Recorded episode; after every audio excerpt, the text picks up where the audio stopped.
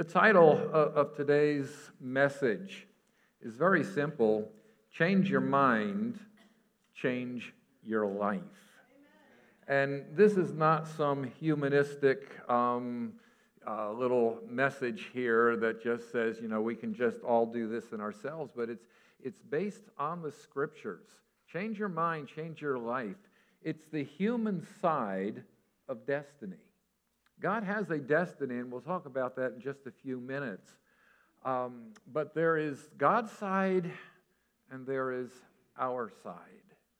And those two have to come together if we're ever going to experience life the way God intended for us to experience it. And so we'll be looking in a little while at Romans chapter 12, uh, a couple verses there that you're very familiar with.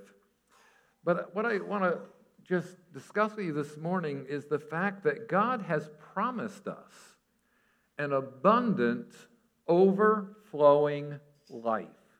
Jesus said uh, in John 10 10, uh, New King James, I have come that they may have life and that they may have it more abundantly.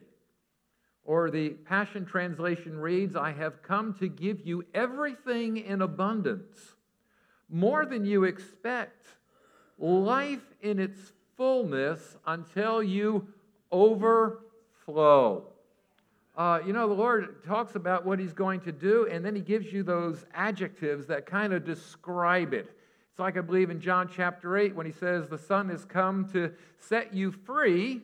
He who is free is what? Free indeed. Okay? It's like, it's like that overabundance, that, that promise of, of the good life.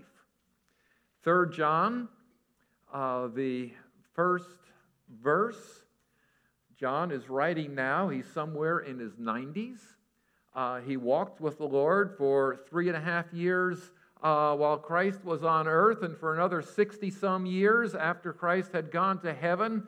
Now, as a very old man, still vibrant, living many, many years, he prays. And he said, Beloved, I pray that you may prosper in all things and be in health. And then this line, just as your soul prospers. And I want you to keep that in mind because we're going to come back to that a little later. Well, here's the question Are we living the abundant life that Jesus promised? Are we experiencing life to the full? Used to be a, a writer that I would uh, check out her articles in Good Housekeeping magazine. This is like 40 years ago. Uh, her name was Erma Bombeck. You may or may, yeah, some of you are smiling. You, you remember Erma. She, she wrote a book. I was cleaning out my attic one day and I, and I found a book that had belonged to my grandmother, written by Erma Bombeck. I haven't read the book, but I love the title. She said, If life is a bowl of cherries, what am I doing in the pits? Good question. If Jesus has promised us an abundant life, why is life such a struggle? So, our, our message this morning is about the process of, of transformation and how we can begin to experience true and lasting transformation in our own personal lives as we live out the abundant life that Jesus promised because I believe that promise is for every one of us. New Year's is a time when sometimes we, uh, we take inventory. Perhaps we make resolutions. I won't ask you how many uh, made resolutions this year. I won't ask you how many kept the resolutions you made last year, but it's something we kind of do. And so I think it is maybe good at the beginning of the year to take inventory. Uh, even the Apostle Paul talked about taking inventory when he says, Examine yourselves and, and see if you're in the faith. It's good once in a while to ask yourself the question. And so I would ask you the question this morning Are you living the abundant life? Are you experiencing the overflow uh, that Jesus has for you? I remember several years ago when I was struggling with a few things uh, personally and I was trying to get it all together and I was walking it out. I was doing okay, but I, I wasn't really where, where I wanted to be. And, and a pastor friend walked up to me and he goes, John, are, are, are you free? Yeah, I'm free, but I haven't quite gotten to the indeed. I know there's something more. Maybe you're there this morning, okay? And, it, it's the indeed, it's, it's the overflow. And I want to tell you this morning how to experience the indeed, how to experience not just life, but life overflowing. And so I think we need to understand, first of all, that transformation is not an event, it is a process. From my uh, background, being raised in a Pentecostal church with a strong emphasis on the infilling of the Spirit.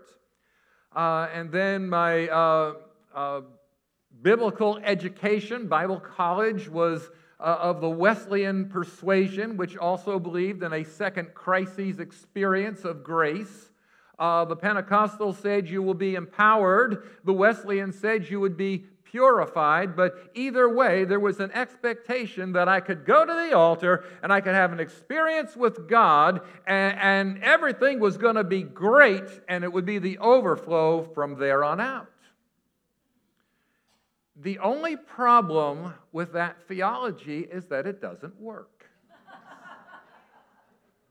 Took me years to find that out. I mean, they would give an altar call, and I'd be the first one down at the altar, and I'd be there, and I'd cry, I'd pray, I'd call on God. God would meet me in a special way, and I'd walk out, and I, okay, I've got it now. It usually lasted till about Monday morning. And so it took me years to realize that it's, it's, not, it's not the process.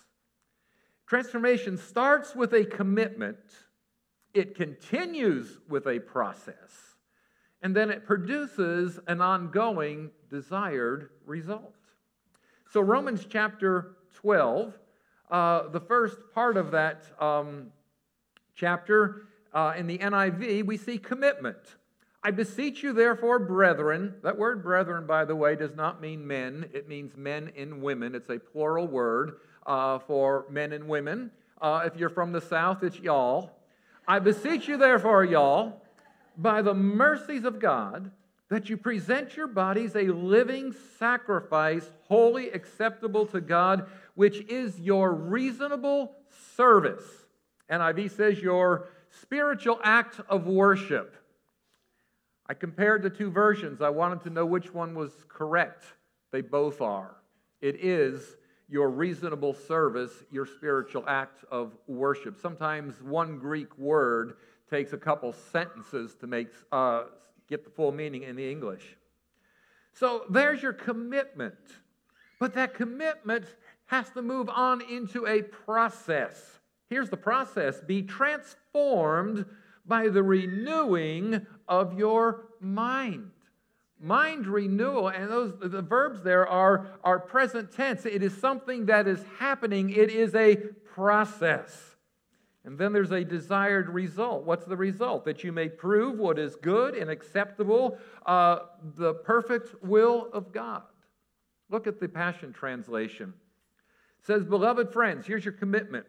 Beloved friends what should be our proper response to god's marvelous mercies to surrender yourselves to God, to be His sacred living sacrifices, and live in holiness, experiencing all that delights His heart, for this becomes your genuine expression of worship. Stop imitating the ideals and opinions of the culture around you. And that is our, our commitment. But now there's a process but be inwardly transformed by the Holy Spirit. And we don't want to miss that. Okay, again, this is not a work of the flesh, this is a work of the Spirit that takes place within us, but it is a, a progressive work. Be inwardly transformed by the Holy Spirit through a total reformation, here it is, of how you think. You see? Change your thinking you will change your life. Here's the result this will empower you to discern God's will as you live a beautiful life, satisfying and perfect in His eyes.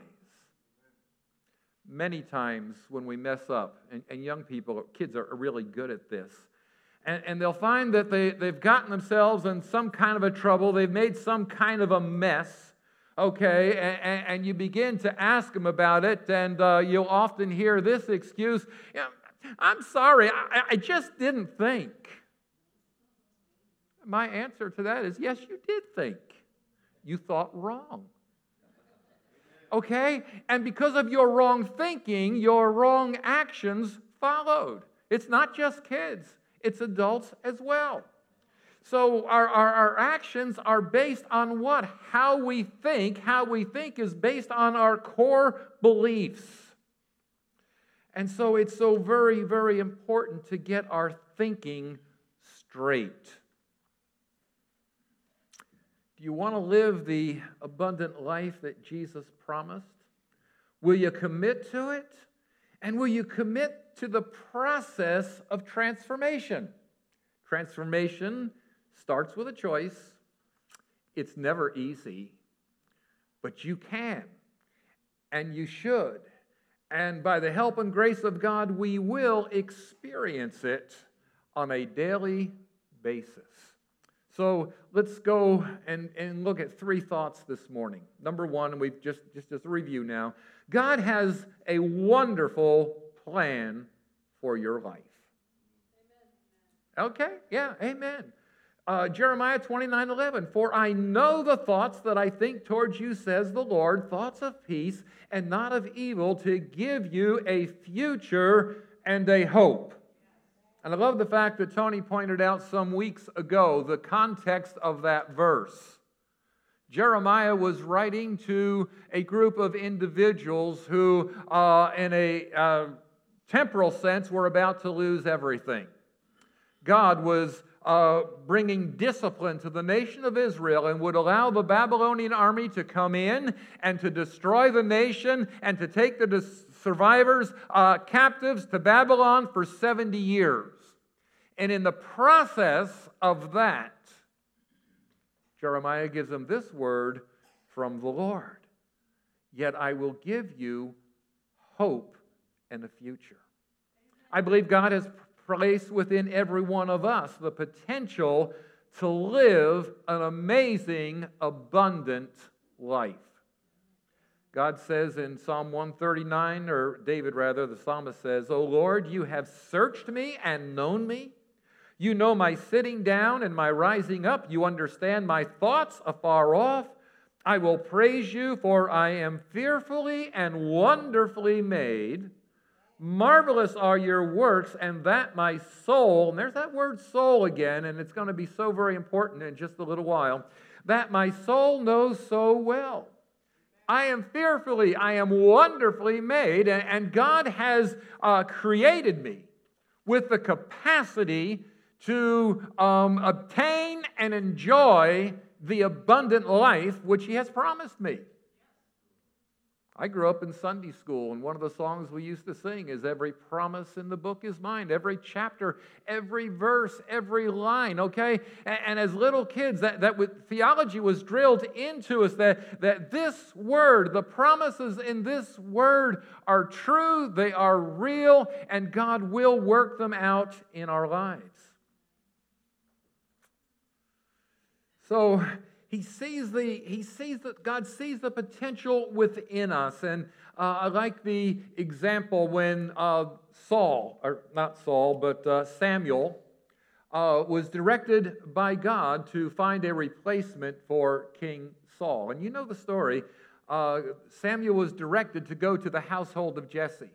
And he said you go to the household of jesse and, and there i'm going to show you who the individual is that will be the new king of Israel. And if you remember, uh, Samuel goes to Jesse and he says, Bring your, bring your sons, bring your family. We're going we're gonna worship and, and we're going to consecrate ourselves to the Lord. And Samuel knows, and I'm also going to anoint the new king of Israel.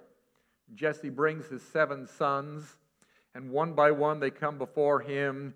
And, and what does God say? Don't look at his appearance or at his physical stature.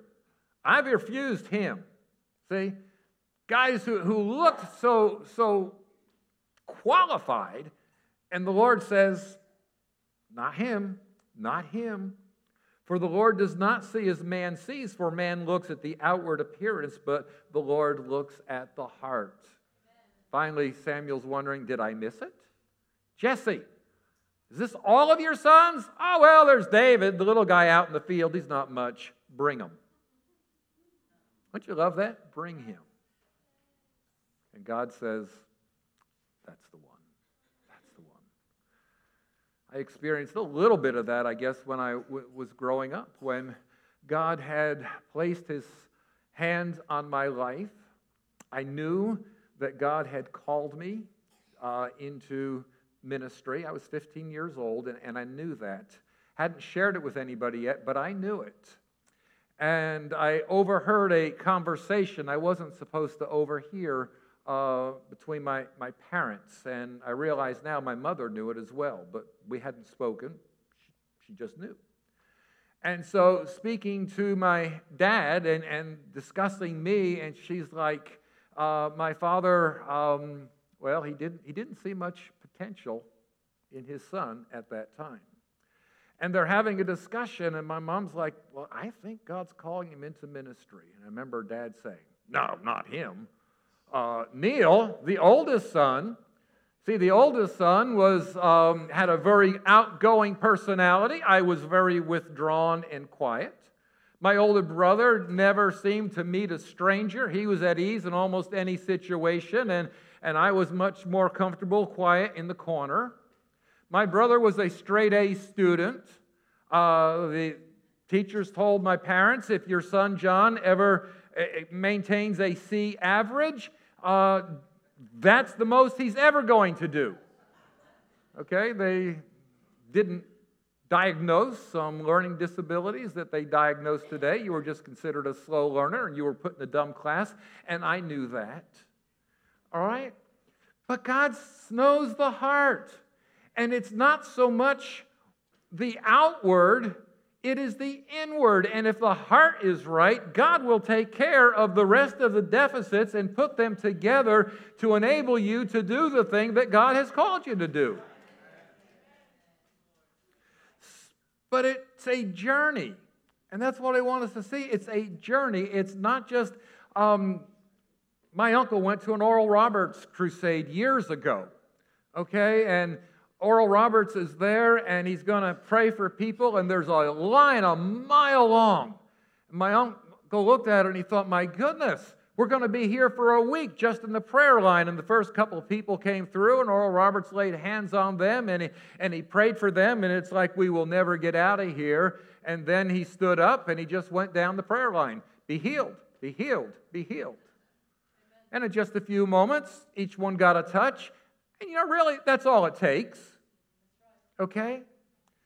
But healing is not always instantaneous. And transformation, there may be events along the way. In an instant, God touches something in your life. And in an instant, there's a deliverance. In the instance, there's a new insight. In an instant, okay? But those are just pieces of the process that continues on in this journey of transformation. Let's take a few minutes to look at Paul's transformational journey. I think it's a good place to go. Uh, Philippians chapter 3. I'm not going to read a whole lot, I'm going to pull out a couple verses there, but uh, Philippians chapter 3 is a place many times, if you're reading devotionals, your devotionals, beginning of the year, oftentimes writers will go to Philippians chapter 3. Why?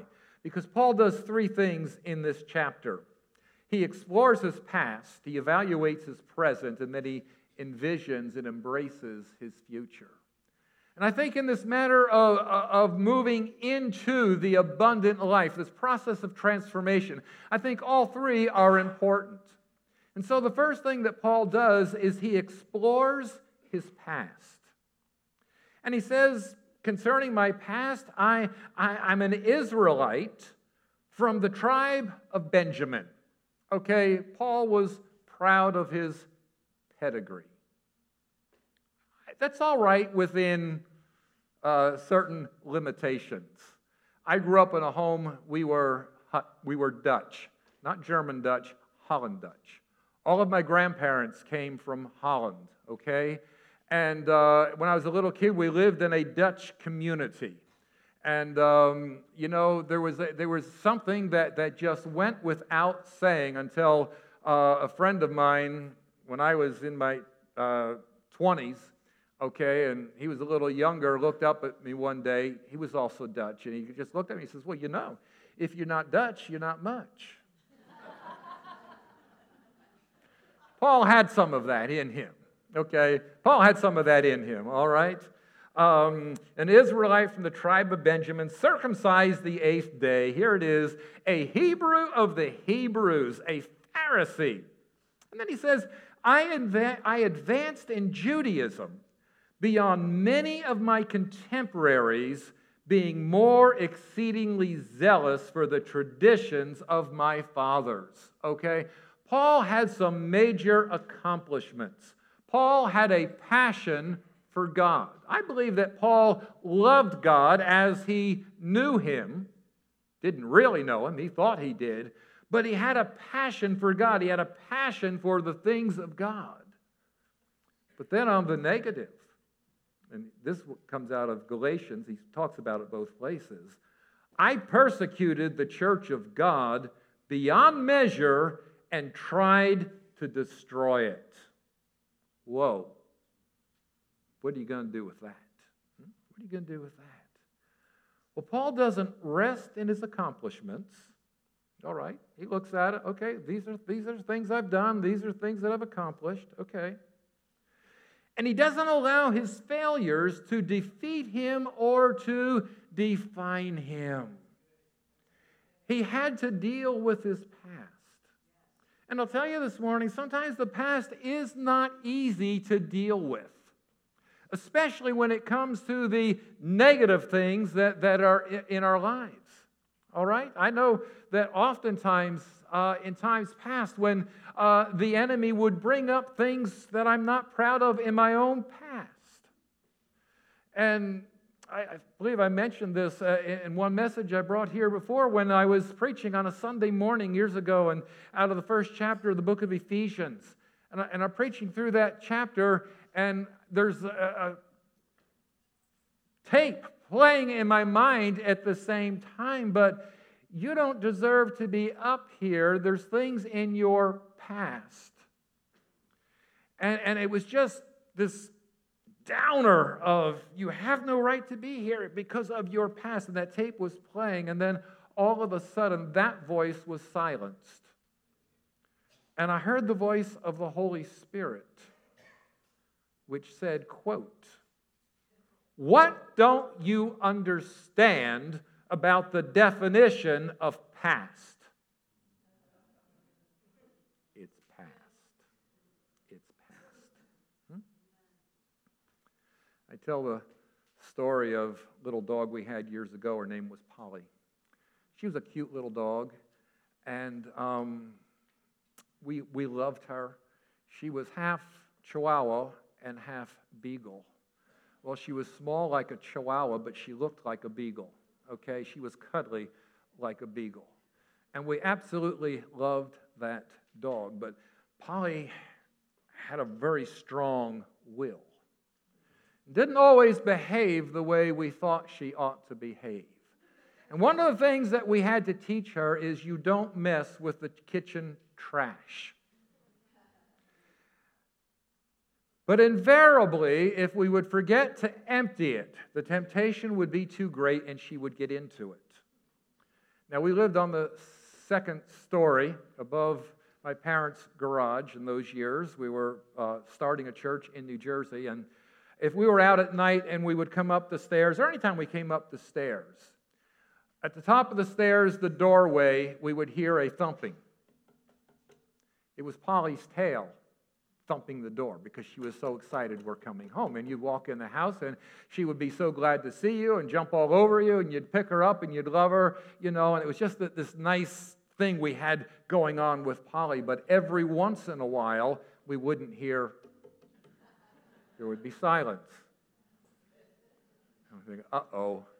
And you would open the kitchen door and you would walk in, and there would be the trash all over the place. Polly had been bad. And I disciplined her the best way I knew how, what I thought you were supposed to do. I'm reading a dog book right now because Candy and I, Lord willing, will be getting a dog uh, sometime next summer. Long story, don't need to go there, but I'm reading this book and I'm learning I've done almost everything wrong my whole life when it comes to raising animals. Uh, Laura and Jerry ought to get this book. It's not too late for your horse. And uh, oh, if you haven't seen their dog, okay, Rhodesian Ridgeback. I mean, he's like this. Whoa. Okay, I'm not sure who rules the house. This book will help you. So, anyway, one night we're coming home. It's late and there's no thumping at the door. Friday night, very busy week, too busy to do what I should have done, which is empty the trash.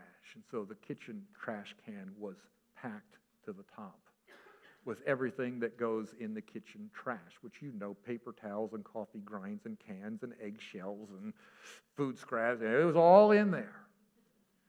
And I walk into the kitchen and it is all over the kitchen. It is all over the living room. There is trash over that whole place. And I want to tell you, I was furious. I should have been mad at myself. I'm, I'm angry at the dog, and I'm like, where is that dog when I get my hands on her? And I go, and I don't know where the dog is. She's not in the living room. and It's only a four bedroom, two, four room apartment. She's not in the kitchen. She's not in the living room. She's not in the hallway. She's not in the bathroom. She's not in the little guest room. She's got to be in the master bedroom. Where is that dog? That dog is under the bed. And I'm going to get my hands on her. And I get down low and I'm going to I'm going to pull her out from under the bed and she scoots to the other side. I'm like, "Well, okay." I'll come around the other side. I get on this side of the bed and she scoots over to that side. And I'm like, "Okay, you have. So now I'm down where I can finally, I'm about to get a hold of her. And here's this little dog, and she's sitting in the corner. She is shaking like a leaf. Her tail is between her legs. Okay, and it, yeah, yeah. And my heart broke. And I realized Polly's made a mess, and she can't fix it. And in that moment, this weird sense of compassion came over me. And I walked out of the bedroom and went into the living room and started to clean up her mess. The broom, the dustpan, the vacuum cleaner, the spray, anything. Finally, got it all cleaned up went back in the bedroom, got down on my hands and knees. Couldn't quite reach her, had to go a little lower. I'm like this. I'm like this, and I finally managed to get a hold of the dog, and I slowly draw her out, pick her up in my arms. And it's like, Polly, it's all right. I've cleaned up. And it reminds me of Adam and Eve in the garden. When, in the midst of God's beautiful, perfect creation, they made a mess. They couldn't fix it. And God comes on the scene Adam, Eve, where are you? Knew where they were. He needed them to know where they were. They were hiding under the bed. Quivering, shaking, unable to do a thing about their mess, knowing that the wrath of God is about to come down upon them. And what does he do? He draws them out on the basis that he had already, in eternity past, cleaned up their mess. Where do you get that, First Peter? Jesus Christ crucified from the foundation of the world. God had already made provision for their mess. and so we have the first animal sacrifice, and he, and he takes the um, skins of those animals and he makes coats to cover them, to cover their shame. He restores their mess. And while, yes, there were consequences, yet God made full provision. And somehow we've got to get a hold of that when it comes to our past and to realize God has taken care of your mess. And there might be a few things that He's going to ask you to do along the way, but you are covered. God has made provision. And so there comes a time when the past, there's only one thing we can do we acknowledge it, we learn from it, and then let it go. You got to learn to let it go. I love the Disney movie Frozen.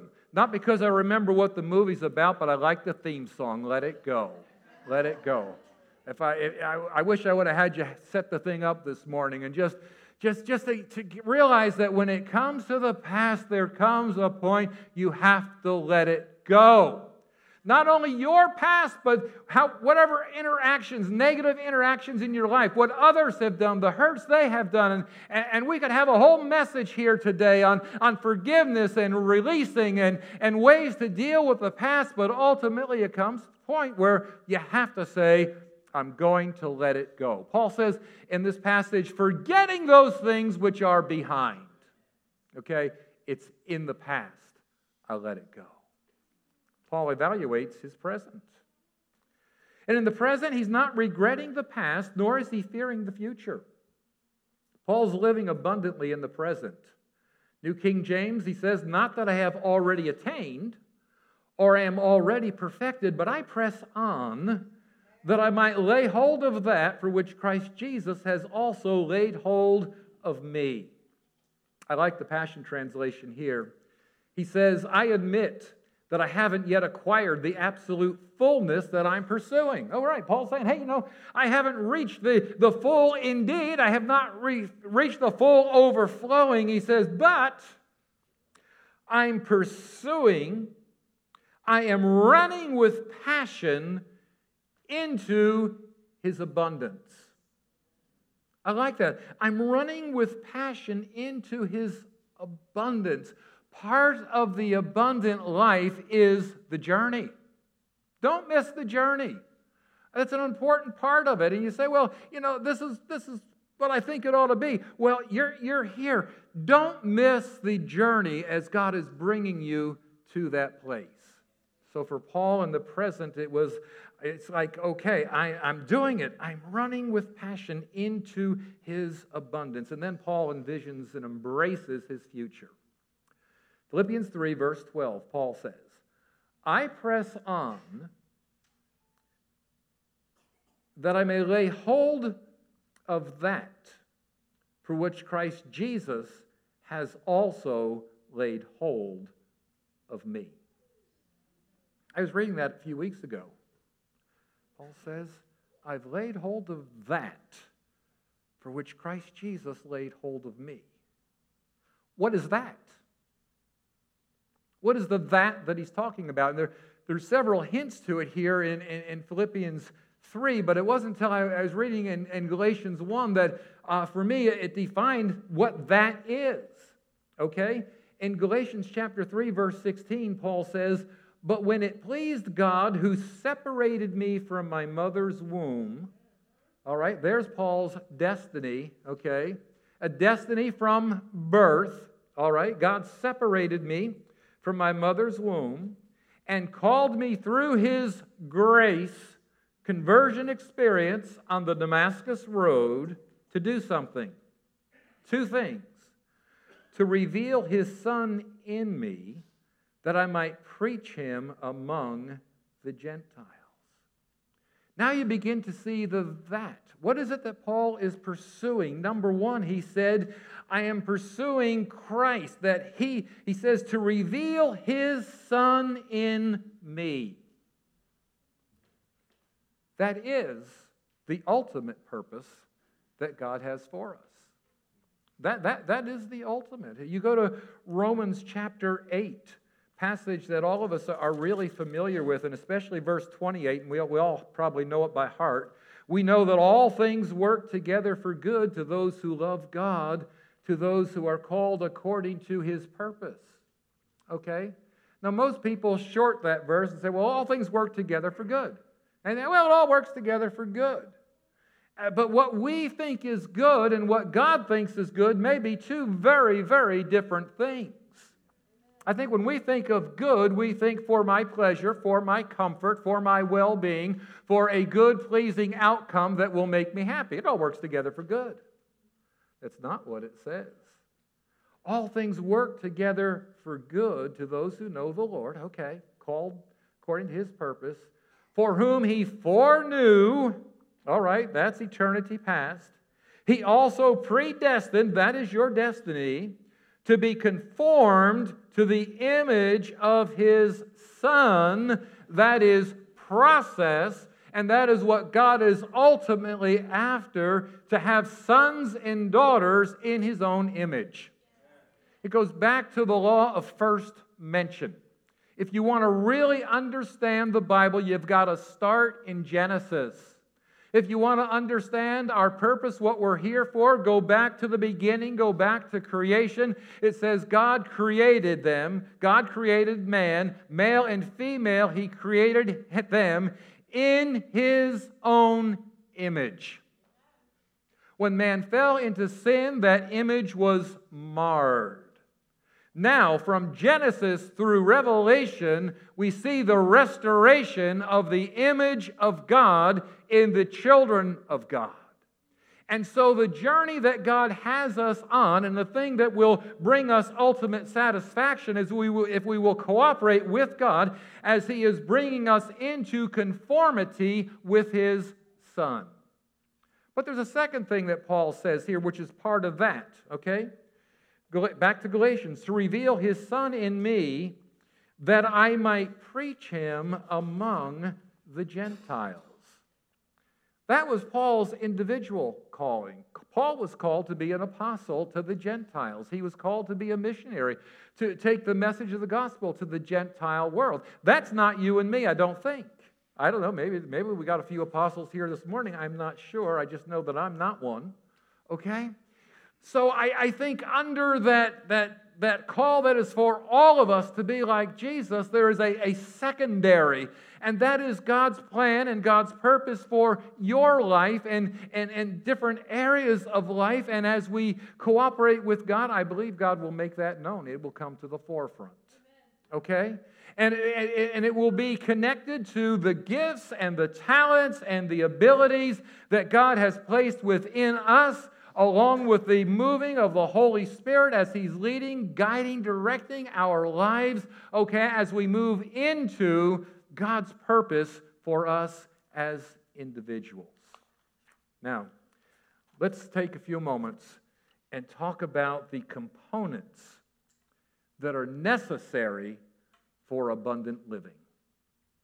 Five necessary components. And I, I, I think of this, uh, not that it was original with me, Jesus came up with it first. I think he was right. I say that tongue in cheek. But it's amazing when the rubber meets the road how many professed Christians I find that disagree with what God has said and then wonder why they're not living the abundant life that He's promised.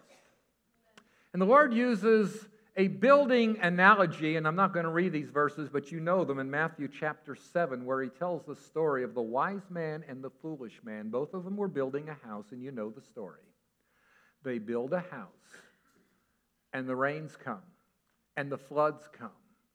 The life comes at them as they're building their lives. One house crashes, one house stands firm. What was the difference? It was the foundation.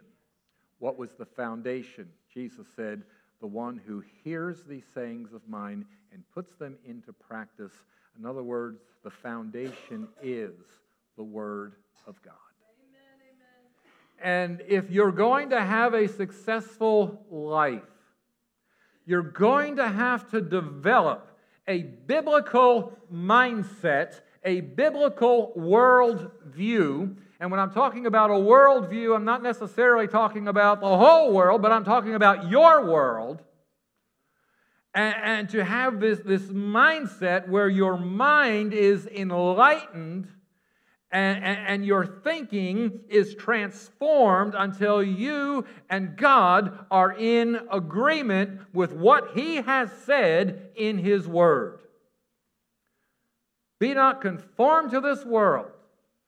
Phillips translation puts it this way Don't let the world squeeze you into its mold. In other words, don't think like the world thinks, but rather be transformed until you begin to think like God thinks. Paul talks about that in Philippians chapter 2, and he said, Let this mind be in you, which was also in Christ Jesus. I love the, the this saying that I've heard Jack Taylor say many times. A lot of you knew Jack Taylor. And, and Jack, Jack would say this Lord, change my mind on every point on which you and I disagree. You know, if we could just make that our motto for 2023 Lord, change my mind on every point on which you and I disagree.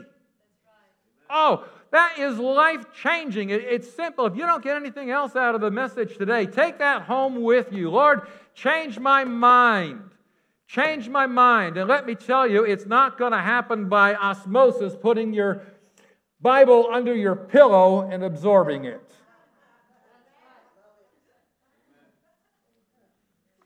I don't need to preach this, you know but I'll say it anyway. Study to show yourself approved unto God, a workman that need not be ashamed, rightly dividing the word of truth. Now, I'm thankful for Church on the Rock, and I'm thankful for a pastor who's a good Bible teacher uh, and, and will take the time to study and bring us through a book of the Bible at a time because I think that's the only way pastors ought to preach. Okay? I'm doing a one off, a topical. But I love the way Tony, what he, he's teaching the Word of God, but I'll tell you that's not enough. What you need to do, what I need to do, is begin to dig in the Word and study it for ourselves. And there are times when Tony has said something I thought, I'm not sure I agree with that. I don't have to agree with Tony, but I've got to go back to the Word of God and agree with what God has said. And if, and, and if God, God shows me He's right, He's right. And if I think He's wrong, I may say something, I may not. But the bottom line is take it home and test it. Don't take anything a preacher says because he's a preacher. The Dutch word for minister, pastor, preacher is dominee. I had a man in my church, his name was Jack. And I'd say, Jack, you really need to get in the Word of God. Now that's why we got the dominee.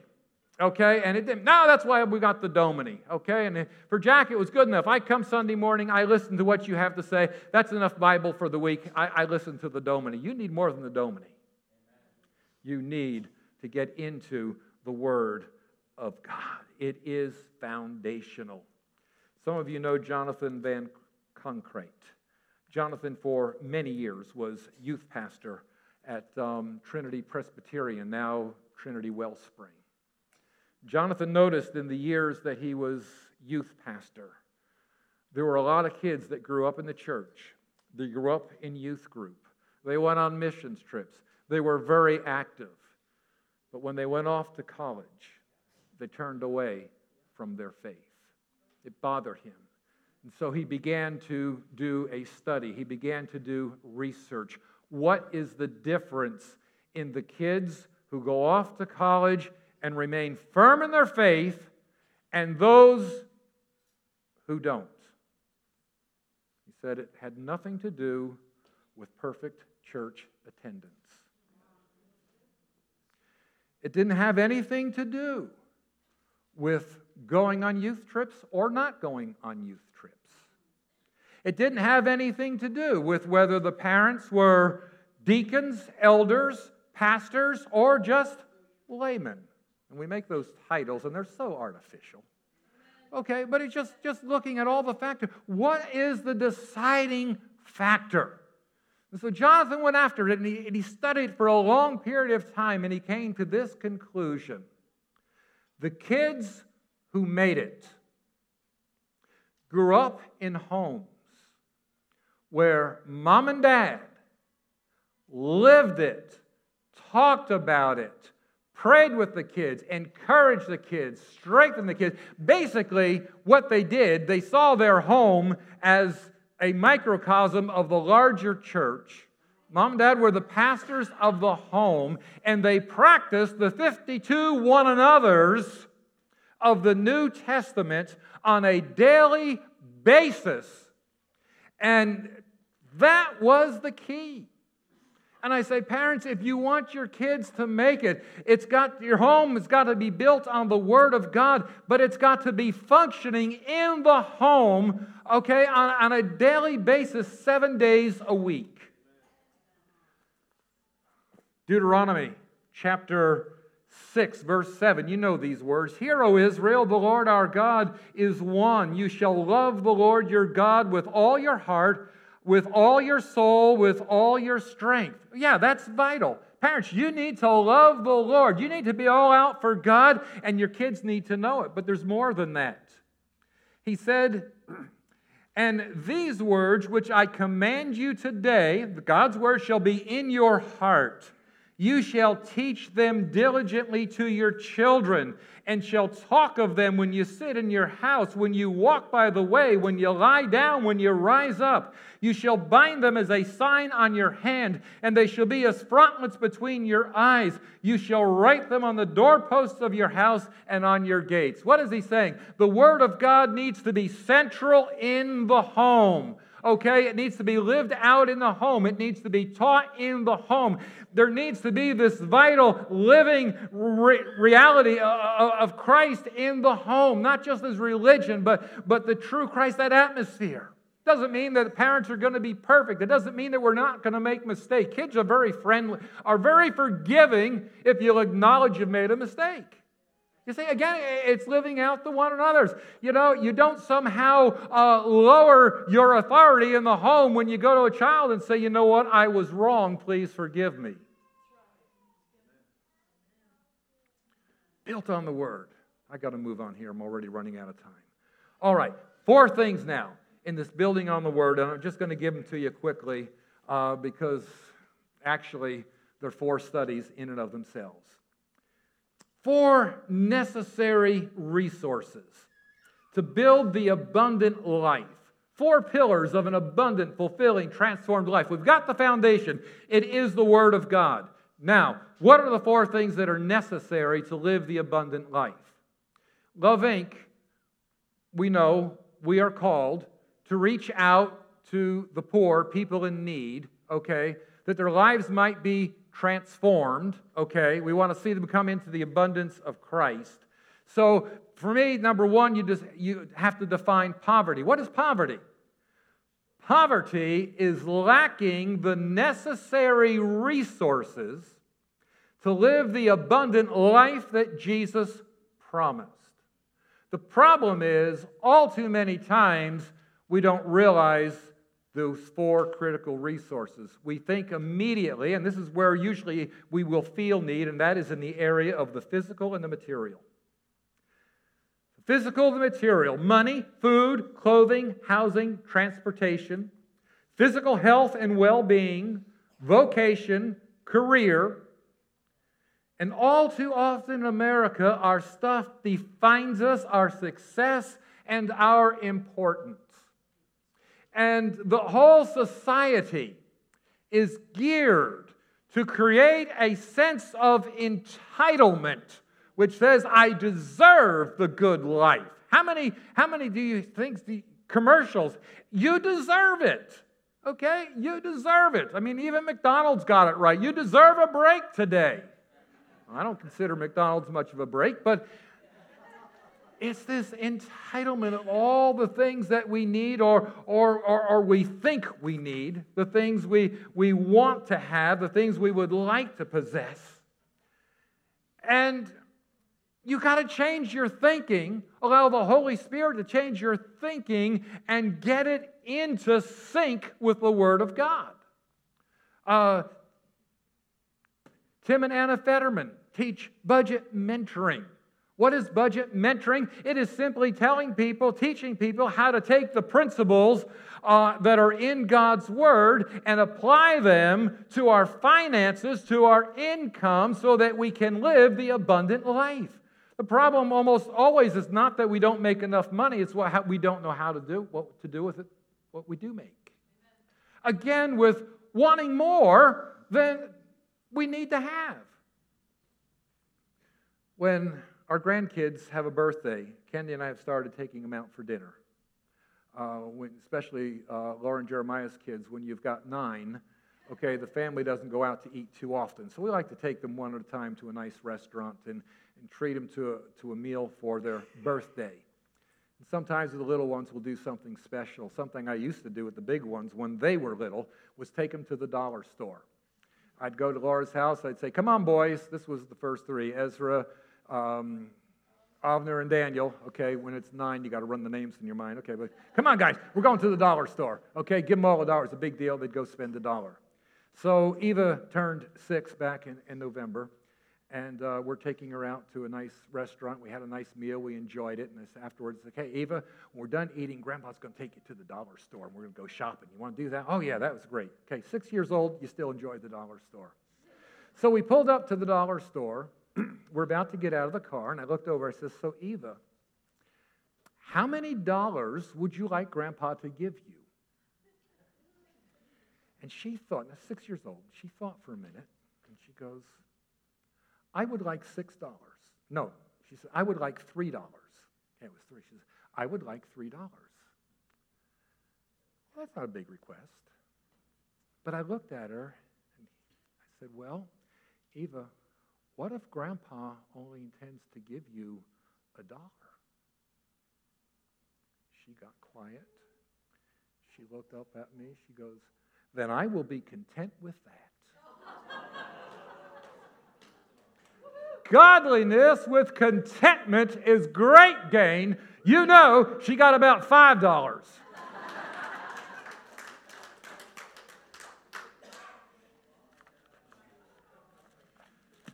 So you have the whole physical temporal thing, but what we have to realize there are things that are more important. And if we're looking at the four pillars of this building we are constructing on the, the Word of God, this life we're constructing, we have to number, get to the spiritual. And I know you would agree. It begins with a new birth. You must be born again. That which is born of the flesh is flesh, and that which is born of the Spirit is spirit. And bottom line, if you do not know the Lord Jesus Christ as your personal Lord and Savior, if you do not have a relationship with Jesus Christ, you will never live the abundant life that He promised. Our relationship with God is number one. The spiritual comprises our belief system. Here we identify and define truth and, and how that truth will influence our lives. And it is so very, very important that we get this straight and that we have a relationship, an ongoing relationship with Jesus. Okay? Realizing that it, it is not, again, just that event, but now it is a process where I am cultivating my relationship with Him. And then the third is the relational. That's my relationship with others. Uh, doing some premarital counseling, and I, am using these five components, okay, in premarital counseling. And I'm like, guys, one of the most important things is going to be relationships, and not just the relationship between the two of you, but obviously the relationship the two of you have with her parents and with his parents. And in this case, with um, what's going to be a blended family and with his children and, and her children and, and then your friends and, and the people that uh, encompass your sphere of influence and I, I, tell you the relational is so important our current our past relationships our, our mentors and our role models our support system our family our friends how these people have influenced who we are how we behave. And I tell you, the Bible gives you the answers to have godly, fulfilling relationships. Amen. And then there is the emotional, and that comes back to the realm of the soul. John talks about prospering even as your soul prospers. Your soul is the place where you experience life. It is your sense of well being and self worth. It includes the things that we love and the things that we hate. There you will find your attitudes and possibly your addictions. Psychologists will refer to it as your mental health. And if you want your soul to be healthy, because here it is, this is where we experience life. It is in the realm of the soul. The, the physical, okay, it's going to not so much what you have, but how you say it. All right? And the material. And you can take these, these other things, okay, but realize it's where it's experienced in the soul. And so, if I'm going to be happy, if I'm going to be fulfilled, okay, if I'm living in abundance, it's because I have these other things in balance, built upon the Word of God. Amen. That's why you can take a multimillionaire. I had a relative, oh my goodness, she had more money uh, than I could count. She had anything and everything her heart desired. And she was one of the most miserable and one of the most unhappy people I've ever known. Her husband owned a, fairly large dairy corporation, but their dairy corporation was nothing compared to the guy that owned all the quarries and the cement companies and so on in that part of the country. Okay, they were friends. Okay, and so they had so much more than her. And it was like she was never happy, never satisfied. And you've known people like that. And they can't enjoy. Why? Because they don't have it right. On the other hand, I've known people, and you probably have known people who have very little of this world's goods. And here's my last illustration. I, I may have shared this with you before. I, I don't remember, but it was a woman by the name of Anna. I was planning a church in New Jersey, and one of the families in the church said, You've got to meet our friend Anna, and you have to hear her story. And so they took me to Anna's house.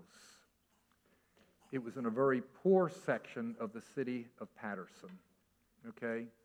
narrow houses built on 25 foot lots, just one after the other, almost connecting each other, little alley between each one. Run down, in need of repairs, poor section of town.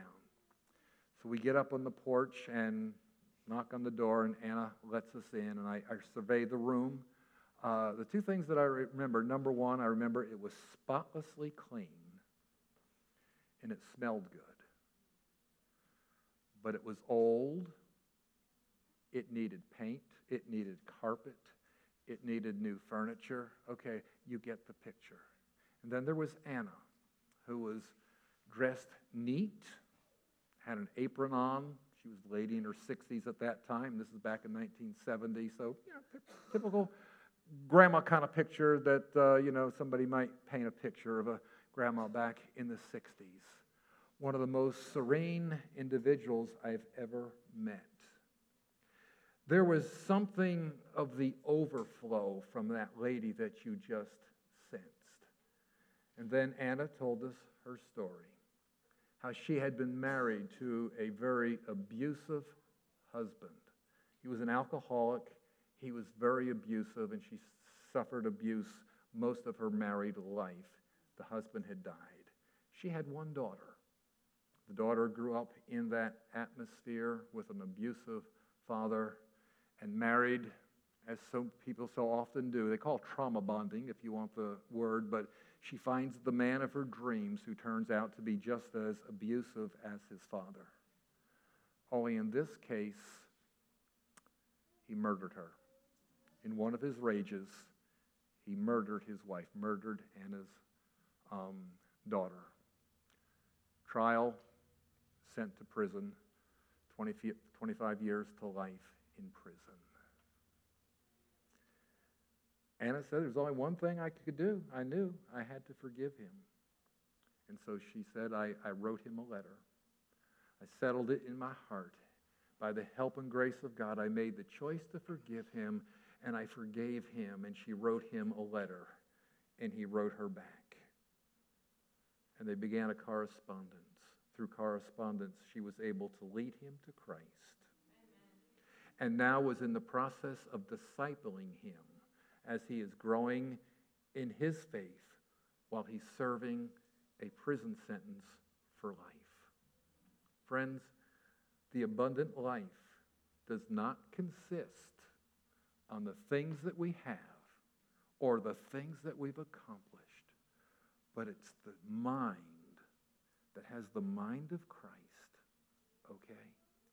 To where we can see things as He sees them and then live out that abundant life in whatever the circumstances and truly experience the flow of Christ. And that is our greatest influence. And that's the thing that's going to make people stand up and take notice. Peter talks about it in 1 Peter chapter 3 when he says, Be ready to give an answer to everybody who asks you concerning the hope that is in you. Like Jeremiah, Peter was writing through people who were going through hard times, through severe persecution, but they had something on the inside, okay? And because they had the mind of Christ, they had the peace of Christ and the joy of Christ. May it be so in our lives today. Tony. Amen, amen, amen.